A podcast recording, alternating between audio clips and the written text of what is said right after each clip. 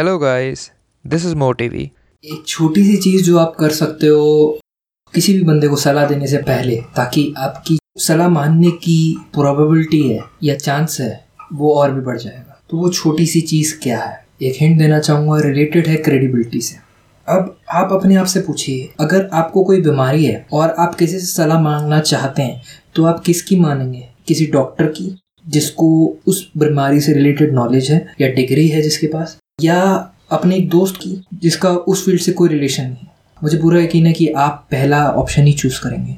अब ऐसा क्या है डॉक्टर के पास जो आपके दोस्त के पास नहीं है? सो so, जो छोटी सी चीज़ है वो है क्रेडिबिलिटी अगर उसके पास डिग्री है तो एक अथॉरिटी उसे डिग्री दे चुकी है ये जस्टिफाई कर चुके हैं कि ये बंदे को किसी चीज़ में नॉलेज है। इसको कहते हैं एक्सटर्नल क्रेडिबिलिटी उस बंदे की एक्सटर्नल क्रेडिबिलिटी मेंटेन्ड है। आप, क्या पता आपके जो दोस्त है जिससे आप एडवाइस मांगने जा रहे हो, उसको भी उसी रिलेटेड बीमारी हुई हो।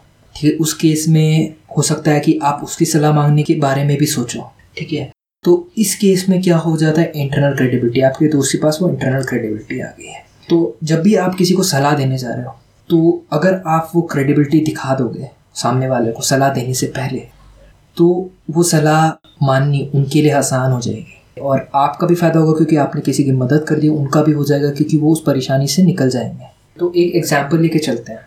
सपोज़ आपके फ्रेंड को डिप्रेशन हो रहा है वो बहुत परेशान है। इस केस में हर इंसान अच्छी सलाह नहीं दे पाता लेकिन जो डिप्रेशन से जूझ चुका है, वो एक अच्छी सलाह दे सकता है। तो अगर आप सलाह देने से पहले ये बताओ कि हाँ मैं भी ऐसे पल से गुजरा हूँ, मेरे लिए भी काफ़ी मुश्किल हुआ था, इन चीज़ों को झेलना, कि बेचैनी होती थी और पता नहीं लगता था कि बेचैनी किस बात की हो रही है। अगर आप ऐसे पहले बता दो और सामने वाले से रिलेट करवा दो उस फीलिंग से, उस भावना से तो सामने वाला चौकन्ना हो जाएगा, सामने वाला सुनने लग जाएगा अच्छे से आपकी बात। फिर आप वो जो सलाह देने वाले हो, वो दे सकते हो।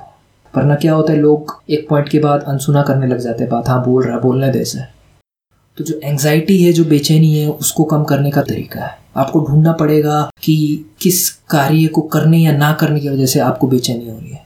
उस कार्य को या तो आपको करना बंद करना पड़ेगा या तो करना चालू करना पड़ेगा। बहुत बहुत धन्यवाद इस ऑडियो को सुनने के लिए। अगर आपको मेरा काम पसंद है तो प्लीज़ मुझे फॉलो कीजिए, मेरे चैनल को सब्सक्राइब कीजिए। और अगर आप चाहते हैं एनिमेटेड वीडियो देखना इसी बुक समरी की तो लिंक जो है वो डिस्क्रिप्शन में है, उसको फॉलो कीजिए। Thanks for listening